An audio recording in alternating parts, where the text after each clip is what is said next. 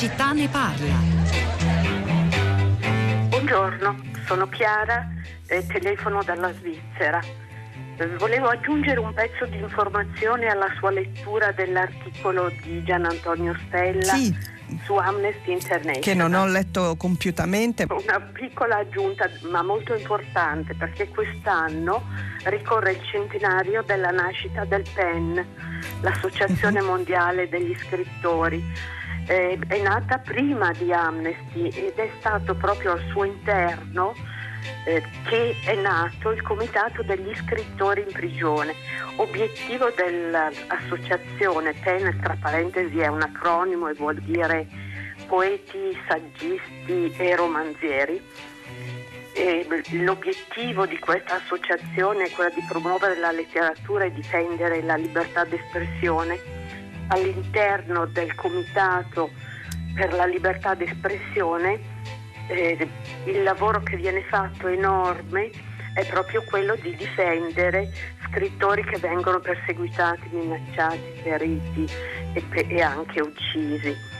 Eh, io mi occupo della difesa degli scrittori, sono la delegata per il comitato scrittori in prigione per il centro PEN Esperanto. Ci sono 154 centri sparsi per il mondo e non dipendono dalle nazioni ma sono legate alle lingue. Buongiorno, sono Flora da Milano. Io intervengo per Giulio Regeni, eh, nel senso che questa che lei ha dato stamattina è una bellissima notizia, eh, pur nella drammatic- drammaticità della, della cosa e volevo semplicemente dimostrare tutto il mio affetto e gratitudine per questi, per questi genitori, per la loro battaglia, per quello che stanno portando avanti insieme al, al loro avvocato.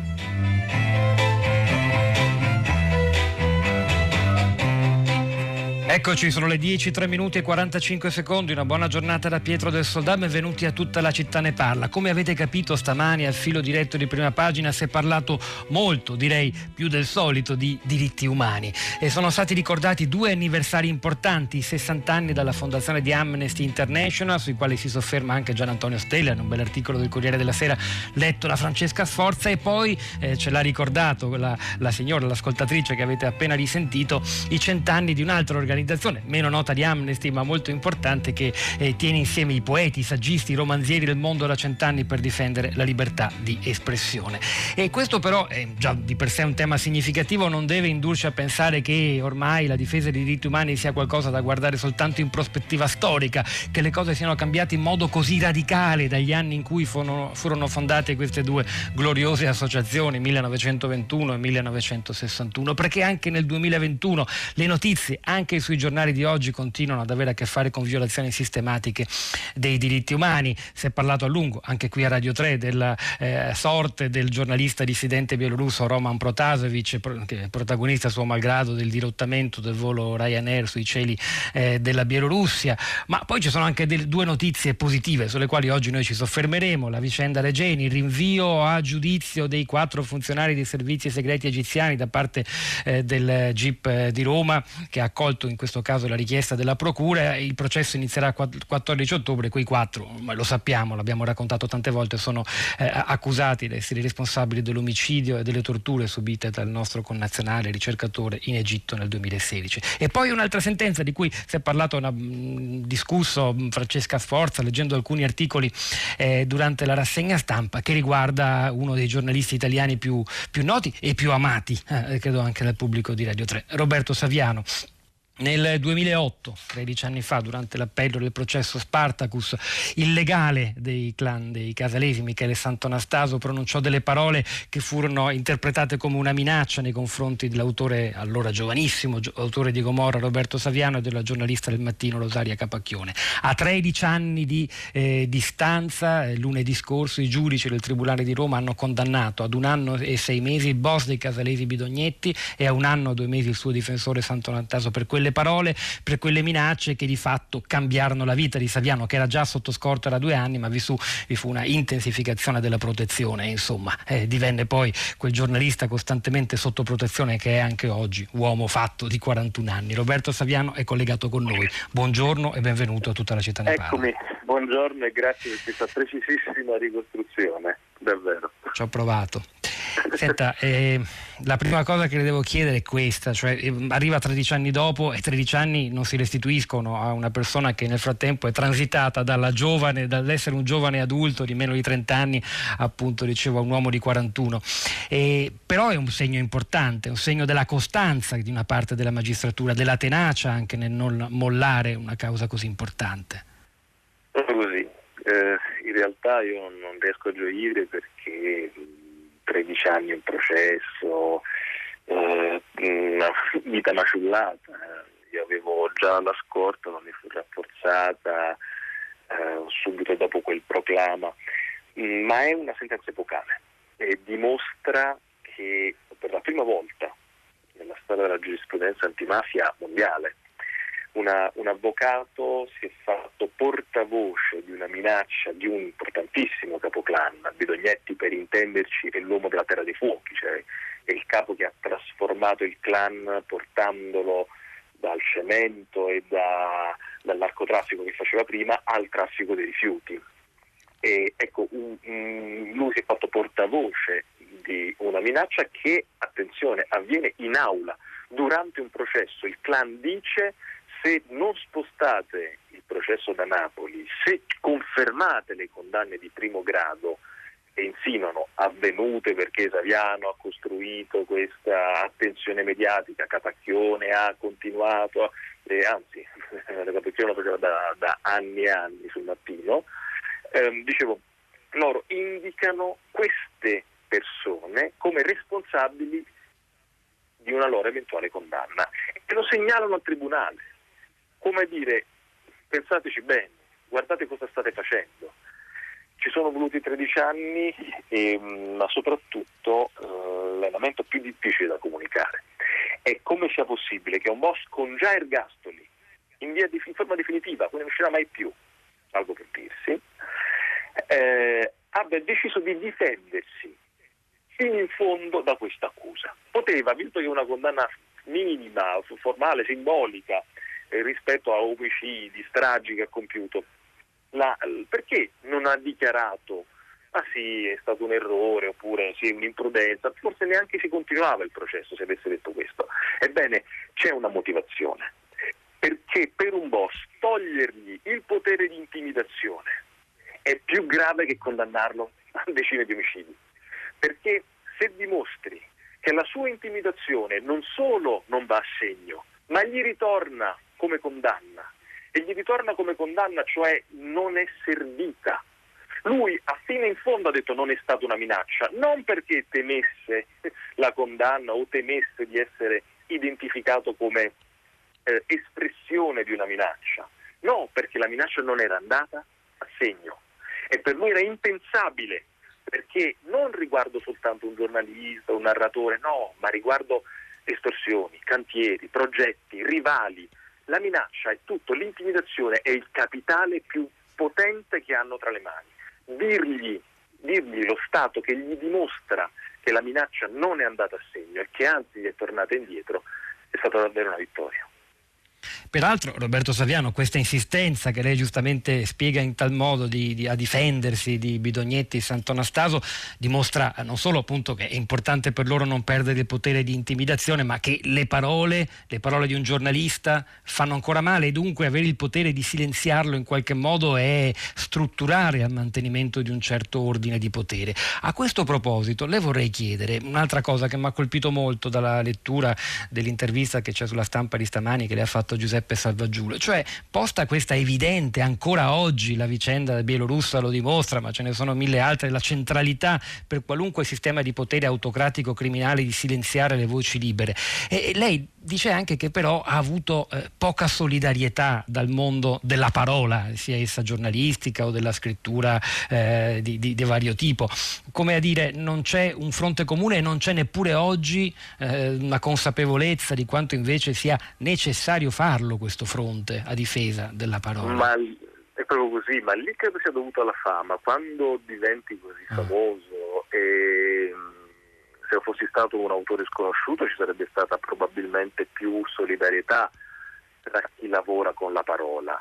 E quando sei così noto, salvo pochissime eccezioni, e, come dire, gli amici personali, è naturale che ci sia diffidenza. Cioè, gli scrittori si odiano tutti l'un con l'altro, i giornalisti più o meno, per, parlo per la mia esperienza, eh, non, non, voglio teorizzare, per la mia sì. esperienza ci si disprezza profondamente anche, con delle eccezioni, e sempre più rare devo dire. Quando non c'è proprio l'odio e il disprezzo, che è una moneta che corre moltissimo tra colleghi, diciamo c'è quantomeno indifferenza. Quell'aula era vuota, quell'aula era vuota, cioè il giudice che ha letto una sentenza di condanna perché un boss aveva deciso di colpire, di colpire una persona, due persone, una donna e un uomo, perché avevano eh, raccontato, facendo un lavoro che loro lo scrivono, eh, questo loro lo scrivono, un, un lavoro che loro considerano eh, improprio, loro dicono pseudo-romanziere, li chiamano, no? Le definiscono romanziere che per ora è come dire un pisciazza, una nullità, l'espressione romanziere, letterato, ed è uno schifoso, quasi un perverso, che è interessantissimo questo del documento che hanno letto. Sì. E, e, quindi c'era il massimo del potere letterario in, quelle, in, in, quell'accusa. Cioè, vedete, quando non ci si ferma a fare il calco dell'informazione, che loro lo dicono, vogliono insegnarmi il lavoro, quindi dicono uh, se c'è una notizia di un arresto lo devi dare, se c'è un omicidio lo devi describere, loro mica pensano a una censura totale, assolutamente, anzi loro vogliono che si parli anche, purché non si arrivi a approfondire, a almanaccare, a progettare, a congetturare, a mettere insieme, a tenere soprattutto una costanza. Segui la cronaca. Quindi mai come in questo caso c'era proprio il trionfo della società letteraria, cioè se raccontiamo, trasformiamo, ma lato è la vuota. C'era la Federazione Nazionale giornalisti, quindi Beppe Giuletti per esempio si è fatto tutte le udienze, tutte le udienze erano era lì, quindi assolutamente, c'erano i scrittori, non c'erano giornalisti, non c'era, non c'era, non c'era perché non serve, non c'era perché ormai è passato, non c'era perché ormai non ne hai bisogno, non c'era per mille motivi, non c'era perché chi se ne frega di darti luce, questo può significare che vendi un libro in più e che non lo vendo io, cioè non c'era. E non me l'aspettavo, nel senso che sapevo esattamente che sarebbe andata così.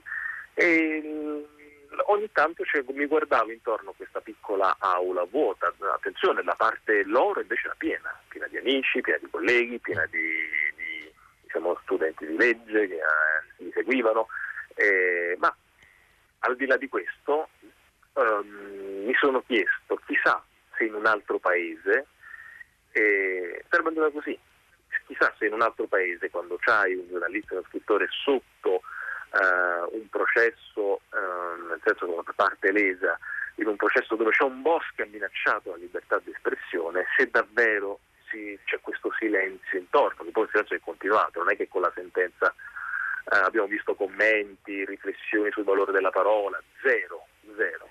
Ma è questo diciamo, una caratteristica che non riguarda soltanto l'antimafia, riguarda in verità il nostro mondo che ha sempre più diciamo, una vocazione diciamo, banalmente commerciale di sopravvivenza e che non riesce, salvo casi rari, davvero a infiammarsi ancora per contenuti che vanno al di là di questo. Ci può essere anche un ultimo fattore, è l'ultima domanda che le faccio Roberto Saviano, poi ci, saranno, ci sono già due ospiti collegati che la stanno ascoltando con interesse, intanto li saluto, il portavoce di Amnesty International per l'Italia Riccardo Nuri, buongiorno e benvenuto. Buongiorno. E la filosofa Donatella Di Cesare, buongiorno, benvenuta anche a lei. Buongiorno. Vi saluto anche io, dicevo... sono, vi do la solidarietà a entrambi, conosco bene entrambi.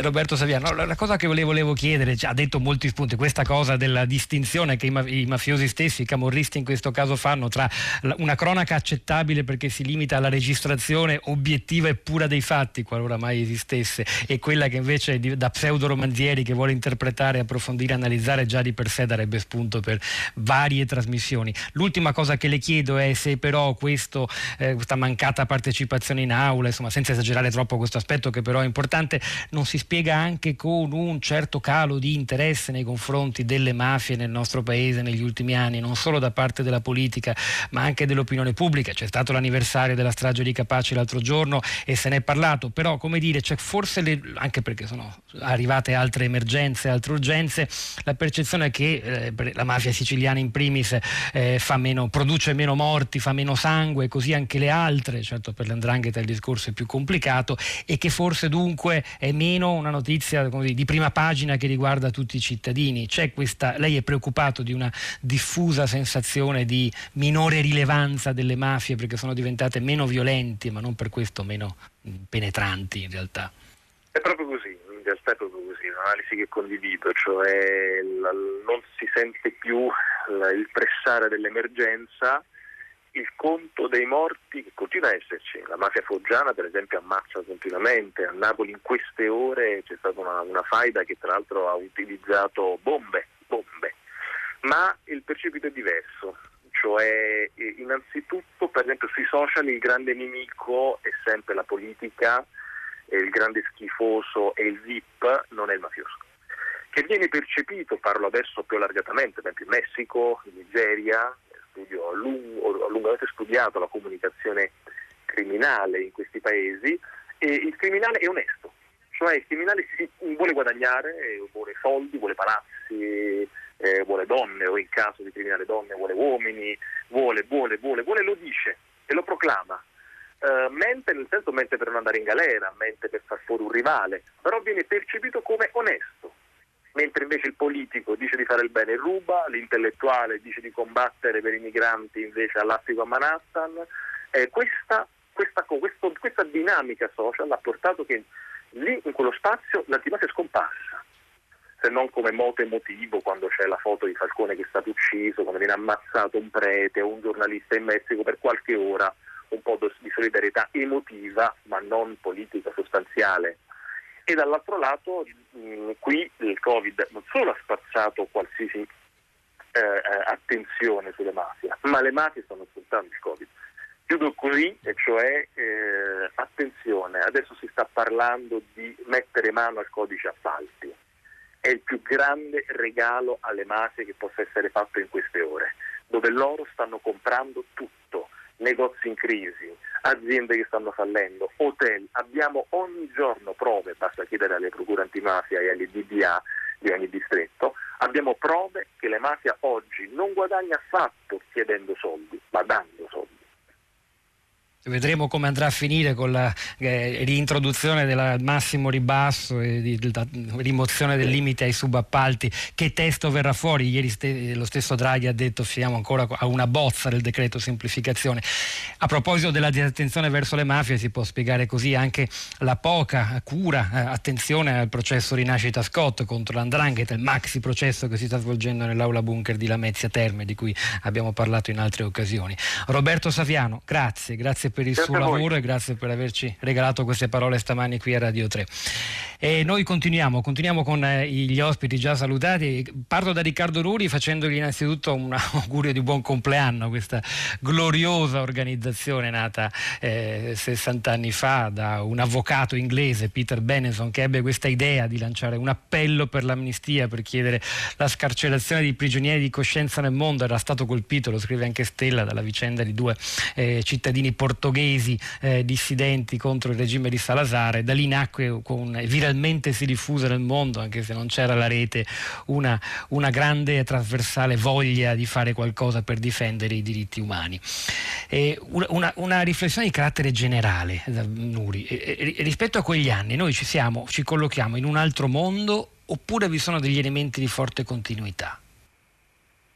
C'è una continuità nel senso che quell'idea straordinaria di Benenson, lui non se ne rese conto, ma nel 61 fondò un social network, cioè mettere insieme persone intorno a una causa e mobilitarle contemporaneamente. E quell'idea lì funziona, ha preso piede grazie anche alla tecnologia che, che ha dato una grossa mano nel velocizzare la solidarietà, i sentimenti, gli appelli, le petizioni. E c'è un altro elemento di costanza e questo non è positivo, ovvero il fatto che eh, sebbene la cultura dei diritti sia cresciuta, sebbene ci siano leggi, strumenti internazionali a tutela dei diritti umani, questo tema rimane sempre secondario rispetto ad altre questioni eh, di natura militare, economica, commerciale. Eh, lo vedevamo nel 61 e lo vediamo nel, nel 2021. Eh, iniziata questa storia con i due studenti in Portogallo e si chiude 60 anni dopo con un blogger bielorusso che eh, attraverso un atto di pirateria compiuto dalle autorità della Bielorussia viene fatto atterrare e viene preso, prelevato da un aereo e portato in carcere, picchiato, esibito in televisione come un feticcio per dire che va tutto bene, che è colpa sua, eccetera. Quindi da, da, quegli studenti portoghesi al blogger bielorusso c'è un mondo che, che, che, è passato di 60.000 prigionieri che abbiamo liberato, ma di chissà quante centinaia di migliaia che non abbiamo liberato. Donatella di Cesare, eh, chiedo anche a lei una riflessione di carattere così ampio, storico, poi veniamo anche al presente. Mi lasci soltanto sottolineare, oltre che ricordare che lei insegna filosofia teoretica alla Sapienza di Roma, è una delle voci filosofiche più presenti oggi nel dibattito pubblico, non soltanto in Italia, interviene su vari giornali e anche lei ha vissuto sotto scorta per un periodo, per minacce di impronta antisemita che ha subito. Poi la scorta le è stata tolta, magari eh, su questo se vuole può dirci qualcosa, ma il punto fondamentale ora è capire se qual, qual è la, la, la, tendenza della nostra società, eh, considerato anche che non, non, sembra essere più un'emergenza quella della difesa dei diritti, non solo al di fuori dei confini dell'Europa, ma anche al suo interno. Ma sì, ehm, eh, tra l'altro anch'io ho subito, ho subito, un processo che per fortuna si è, si è risolto nel modo migliore eh, un paio di mesi fa eh, ma, eh, e, quindi, e, quindi, per certi versi anche condivido quello che, che diceva prima Roberto Saviano, cioè nel senso che eh, oggi è anche difficile esprimere la solidarietà, la solidarietà è diventato un po' un bene, un bene prezioso, però contemporaneamente eh, io sono anche più ottimista nel senso che credo che effettivamente eh, uno dei, dei, grandi problemi oggi eh, rispetto ai diritti umani eh, sia il fatto che eh, la cittadina o il cittadino si sentano eh, come dire, protetti tutelati, no? c'è un po' questa idea, da una parte ci sono quelli che hanno i diritti, che sono dentro uno Stato nazionale, dall'altro eh, fuori, lì fuori ci sono gli esposti, quelli che non sono eh, tutelati e in fondo pazienza, eh, no? Eh, eh, parliamo appunto di indifferenza proprio a, a, questo proposito, però quello che abbiamo imparato anche proprio dal caso di Giulio Regeni, no? che ci ha coinvolto emotivamente tutti e non per caso, è che anche il cittadino apparentemente tutelato può trovarsi invece, eh, può essere eh, improvvisamente esposto no? eh, e, quindi, ehm, e, quindi, questo io credo che, eh, che, debba far riflettere, che faccia già riflettere, eh, anche se sarebbe indispensabile proprio per questo motivo una mobilitazione più ampia e anche più profonda e forse anche una discussione pubblica più approfondita proprio sul tema dei diritti, dei diritti umani, che cosa vuol dire oggi diritti umani, anche a proposito di quello che diceva prima Riccardo Nudi, cioè eh, di questa storia che eh, per, per, alcuni aspetti poi sembra ripetersi, quindi eh, dove sembra che non ci siano prospettive. Io non posso che ammirare il coraggio di Roberto Saviano, scrive Mustafa da Treviso, che se non sbaglio è lo stesso ascoltatore che ha chiamato ieri a prima pagina, abbiamo parlato di immigrazione. Mi sento una formica davanti a lui perché ha sacrificato la sua vita per noi, eppure oggi c'è ancora chi si permette di criticare la sua scelta di denunciare la mafia. Basterebbero 3 milioni di Saviano, dice poco Mustafa, per bloccare il cancro dell'Italia che è la mafia. Eh, bisognerebbe mettere in risalto e dire che un paese con le criminalità organizzate è un paese retrogrado, un paese indietro indietro con la civiltà, eh, dice Luigi, eh, poi altri messaggi di ammirazione e ringraziamento nei confronti del, del suo lavoro. Eh, eh, Riccardo Nuri, Amnesty International, veniamo a una delle questioni che soprattutto qui in Italia avete affrontato e seguito dall'inizio con maggiore tenacia, cioè la richiesta di verità e giustizia per Giulio Reggeni che ieri si è concretizzata con un rinvio a giudizio. Il 14 ottobre inizierà un processo nei confronti di quattro signori funzionari dei servizi segreti egiziani che sono accusati dal, dal sostituto procuratore Sergio Colaiocco eh, di sequestro di persona pluriaggravato, concorso in omicidio aggravato, concorso in lesioni personali aggravate. Insomma, quel, tutto il male del mondo, così lo riassunse Paola Effendi, la mamma di, di Giulio commentando le prime immagini del cadavere del figlio. È che cosa? Una vittoria? Uh, oppure mh, mm, risalta ancora di più oggi la distanza infinita tra la giustizia mh, mm, che si persegue in tribunale in Italia e la realtà, cioè la difesa totale che l'Egitto fa dei propri uomini? Beh, quello che per più di cinque anni hanno fatto la famiglia Regeni, la loro avvocata, la Procura di Roma e i giornalisti che hanno seguito eh, le mobilitazioni della società civile è stato proprio il tentativo, eh, io credo riuscito a oggi, possiamo dirlo, di, di contrastare quella, quella, quel cinismo, quell'indifferenza, quella voglia di depistare, la mancanza di collaborazione da parte delle autorità egiziane, che vediamo peraltro oggi ripetersi su un'altra questione che quella di Patrick Zaki.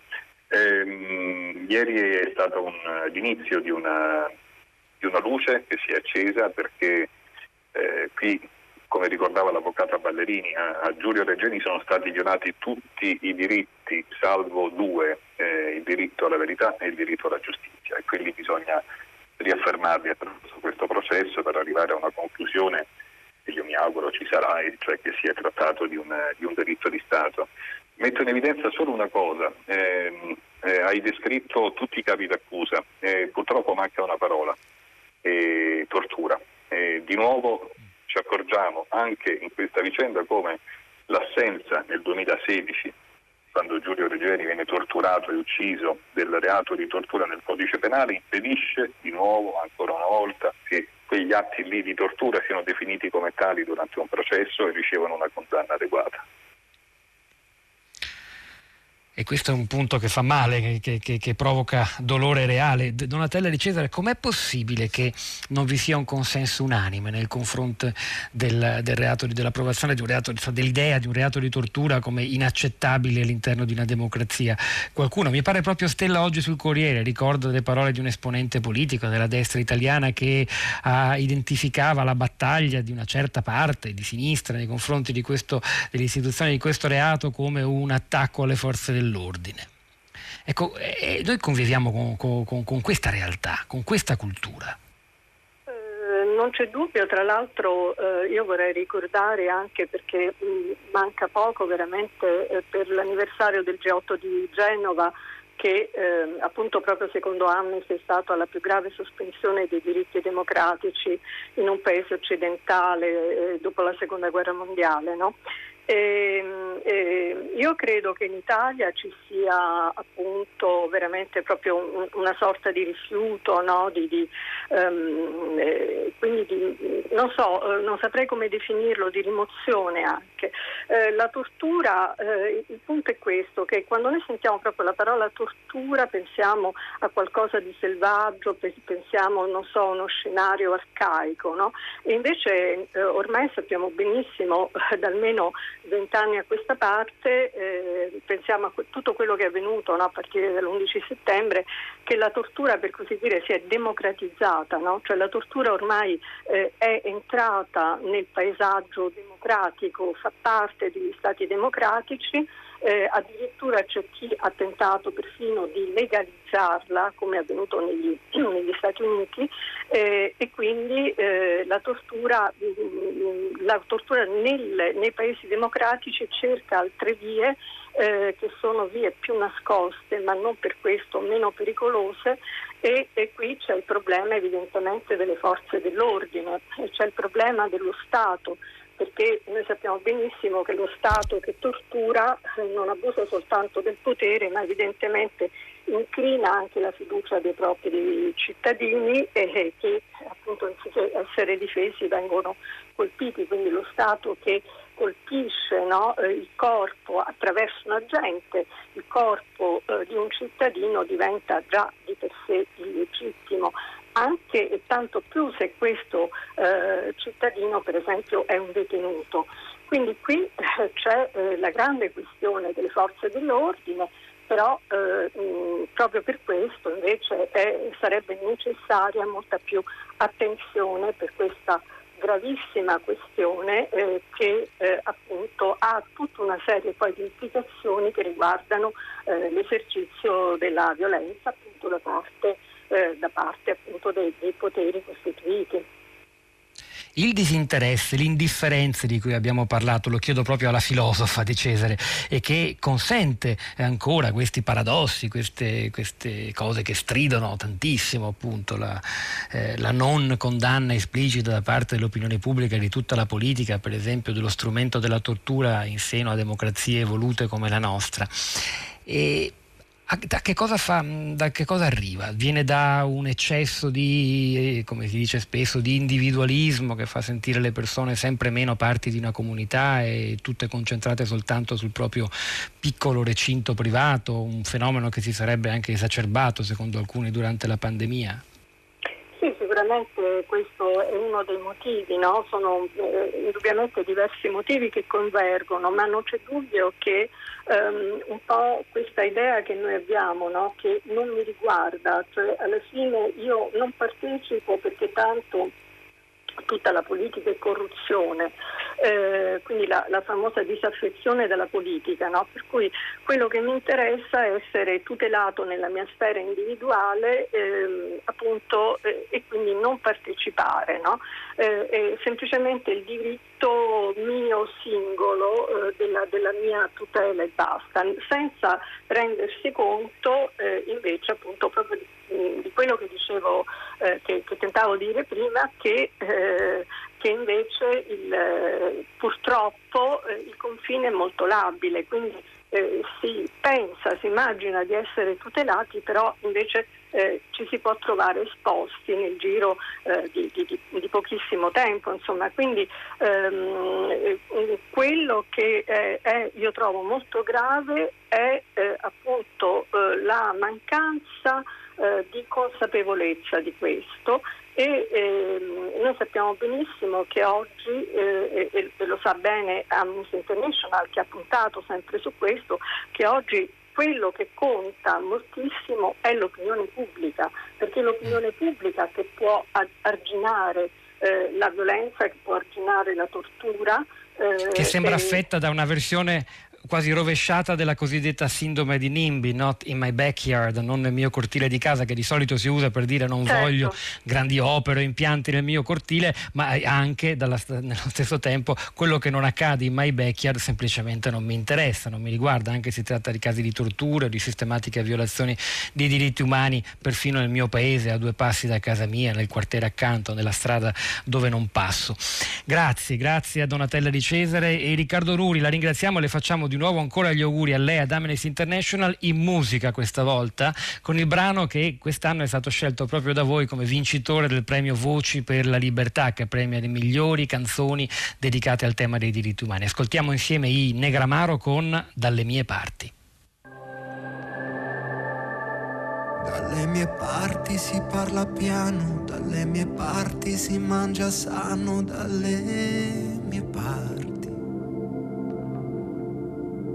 Dalle mie parti si vola in alto, dalle mie parti lo sguardo è basso, dalle mie parti. Dalle mie parti si crede in Dio, dalle mie parti sai chi sono io, dalle mie parti. Dalle mie parti si è pane al pane, dalle mie parti chi se ne fotte delle tue parti. Dalle mie parti ci sono io. Lo sai chi sono io, lo sai che è tutto mio, lo sai che quello che calpesti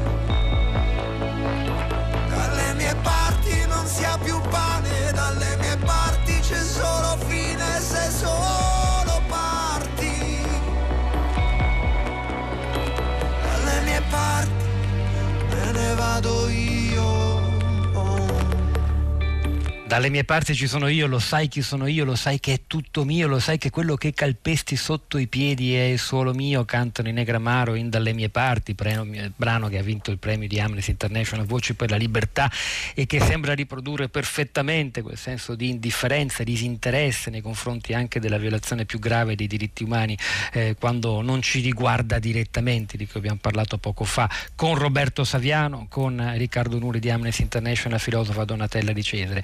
Vi annuncio che tra un quarto d'ora poco meno nella parte finale di tutta la città ne parla avremo con noi anche l'altra protagonista di quel processo che ha visto la sentenza di condanna che riguarda non soltanto Roberto Saviano, condanna nei confronti del clan dei Casalesi e dell'avvocato Sant'Onastaso per le minacce contenute in quel famoso proclama del processo Spartacus. Avremo con noi, dicevo, la giornalista, l'ex giornalista del mattino all'epoca Rosaria Capacchione, eh, quindi non perdetevi anche l'ultima intervista che faremo, ma ora è il momento altrettanto importante di conoscere il dibattito in rete su questo argomento così importante. Rosa Polacco, a te la parola.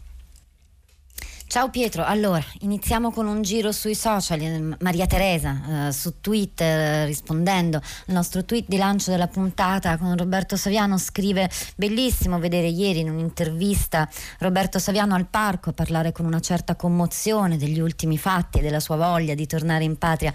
Bentornato Roberto e non perdere la speranza. Anche Andrea ha riferito alla sentenza. Le storie italiane hanno anche dei finali. Roberto Saviano ha usato sul suo profilo Twitter un hashtag molto indicativo, 15 anni sotto scorta. Poi c'è Cinzia su Facebook che scrive si pensa sempre che mettere a tacere le persone sia la via più breve per risolvere, invece è solo la via più contorta, la più difficile da controllare, con un dispendio di energie inutili e inefficienti, imprigionare le persone, controllare le manifestazioni, seguire i processi. Si fa prima a riconoscere la ragione, il buon senso è la via più breve e più economica. Sul sito di Amnesty International in home page tutte le campagne, le iniziative in corso, una panoramica dei diritti umani nel mondo, porre fine alla violenza nei territori palestinesi occupati, Danimarca, urgente proteggere i siriani a rischio di rimpatrio illegale, porre fine alla repressione in Colombia, sempre sotto il monito, ogni ingiustizia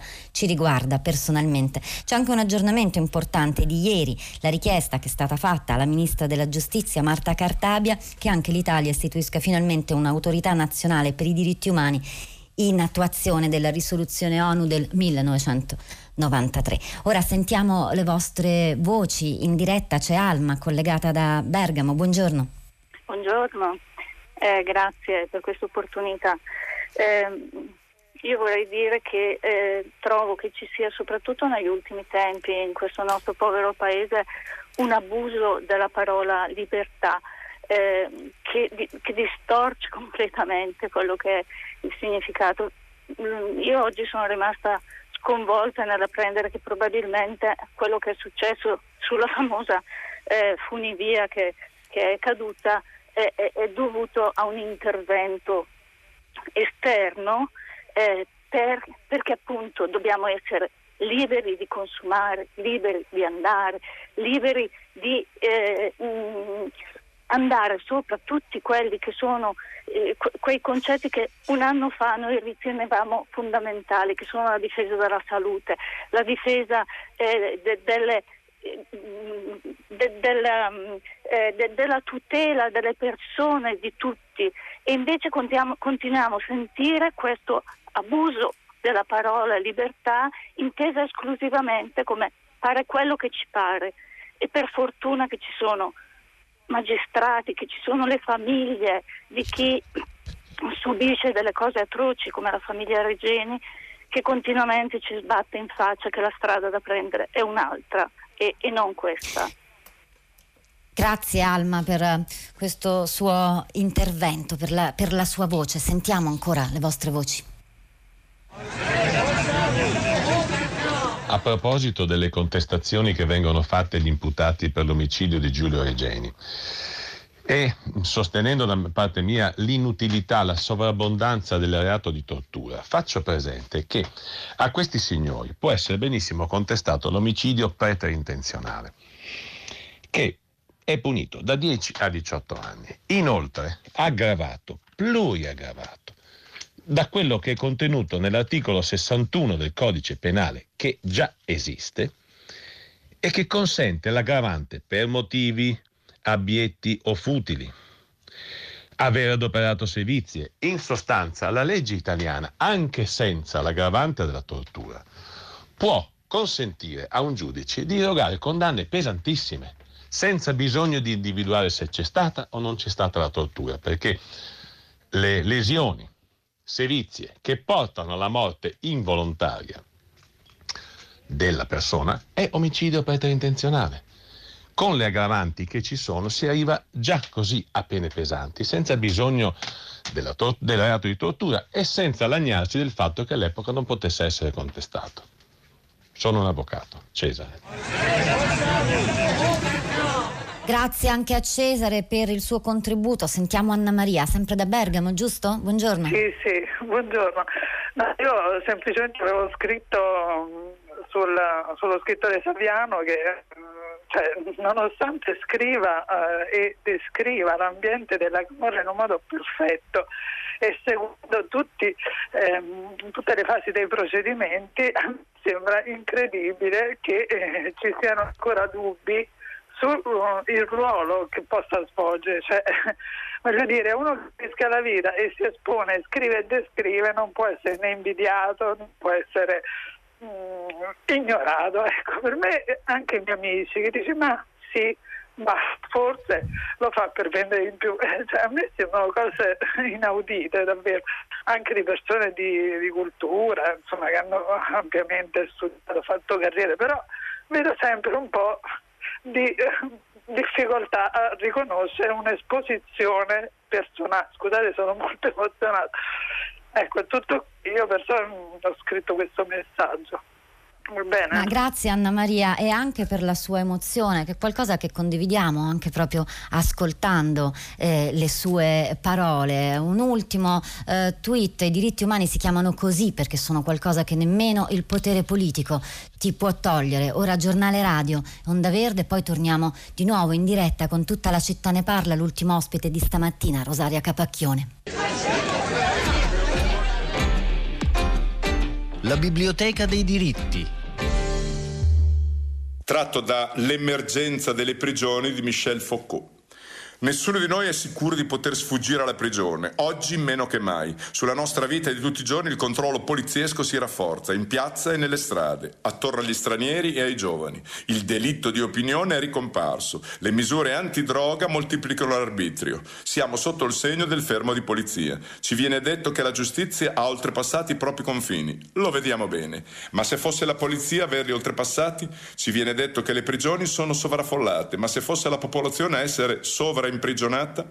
Si pubblicano poche informazioni sulle prigioni. È una delle aree nascoste del nostro sistema sociale, uno degli ambiti oscuri della nostra vita. Noi abbiamo il diritto di sapere, noi vogliamo sapere. Ecco perché insieme a magistrati, avvocati, giornalisti, medici, psicologi abbiamo formato un gruppo di informazioni sulle prigioni.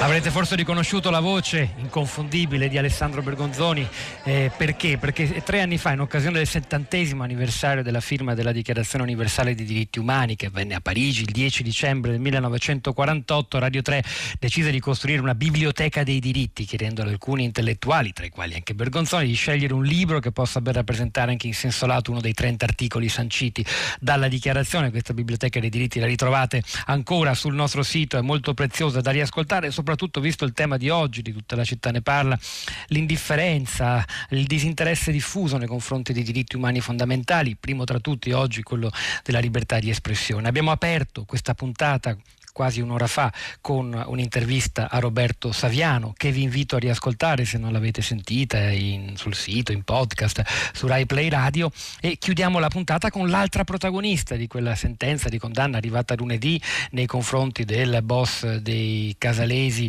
eh, Francesco Bidognetti e dell'avvocato Michele Santonastaso per quelle parole che furono riconosciute come minaccia, che peggiorarono la vita eh, di due giornalisti come Saviano e come Rosaria Capacchione all'epoca all'epoca, giornalista del mattino, autrice di un libro, L'oro della Camorra, che tratta proprio dell'ascesa del clan dei Casalesi e che fu ritrovato non a caso nel bunker di due eh, boss latitanti, Giuseppe Setola e poi Michele Zagaria, dimostrazione del fatto, come lo diceva anche Saviano poco fa, che sono attentissimi a ciò che si scrive su di loro e conoscono il potere mh, della parola, della parola libera. Eh, Maria Rosaria Capacchione, buongiorno e benvenuta a tutta la città ne parla. Buongiorno a tutti. Allora, beh, innanzitutto chiedo anche a lei, come ho chiesto a Roberto Saviano poco fa, se è più forte in lei oggi mm, quella sentenza di condanna arriva 13 anni dopo uh, quelle parole di minaccia nei vostri confronti, è la, la, sensazione è di soddisfazione o, o ancora tutto sommato di frustrazione per tutti gli anni che ci sono voluti?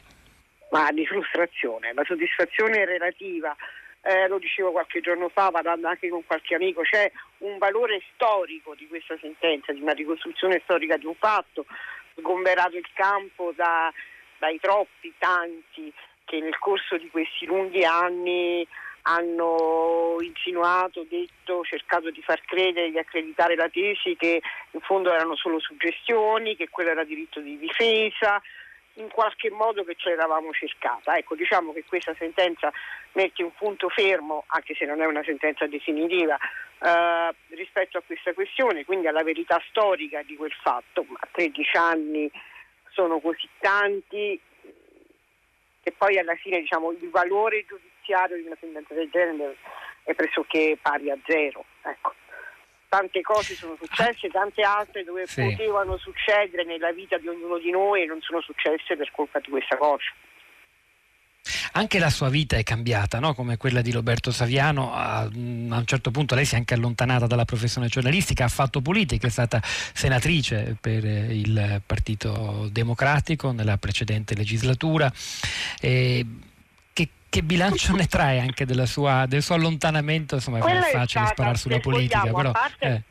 a parte diciamo, lo spirito di servizio che aveva animato uh, all'inizio questa mia scelta, mm, col seno di poi a, a me è chiarissimo che quello è stato un tentativo di fuga, di fuga dal, da, da un, una realtà era cui mi sentivo stretta, in cui mi sento stretta e prigioniera. Eh, faccio un esempio stupido, banale, no? io sono una giornalista, sono una giornalista di cronaca, ho fatto sempre cronaca. Lavorando in campagna sul mio territorio, in provincia di Caserta, mi sono occupata di quello che accadeva sul mio territorio, la camorra, le comasi, i rifiuti. Ma se avessi deciso, per esempio, no, di dedicarmi a, ai beni culturali, ai tesori della mia terra, avrei potuto farlo Oggi non lo posso fare perché sono prigioniera di un ruolo. E quello fu un tentativo di fuga, di riacquistare una, un'autonomia che poi non, non ho trovato ovviamente rispetto a quelle che erano le cose che avrei voluto fare, avrei forse voluto fare, ecco, mi è mancata la possibilità di scegliere. Eh, ed è una cosa che avverto in maniera molto pesante, ecco. molto più della... Sì sì, della riflessione della scorsa, molto più, è più questo imprigionamento in un ruolo che mi è stato costruito addosso e che non ho liberamente scelto. Rosaria Capacchioni, in conclusione voglio chiederle la stessa cosa che ho chiesto a Saviano poco fa, e cioè se lei è preoccupata della, eh, di un'apparente disattenzione della politica e dell'opinione pubblica nella lotta contro le mafie, percepite come meno sanguinarie e dunque meno pericolose. Abbiamo capito quanto è grave questo errore. Io quando ho iniziato a fare personalmente il mio lavoro nella mia terra, eh, dei casellesi non gli importava niente a nessuno. Quando uscì la, la, sentenza di primo grado del processo Spartacus, 136 imputati, eh, 30 ergastoli, cioè così, eh, le cronache nazionali dei giornali misero dei trafiletti. Il mio giornale dedicò a questa sentenza 35 righe in cronaca nazionale, poi nelle cronache locali quello che volevo. Questa era la percezione del fenomeno, quindi per me non è una novità questa. Adesso riguarda tutta l'Italia, e non riguarda solo pezzi d'Italia, ma sono vissuta così, ecco, nel disinteresse generalizzato rispetto al tema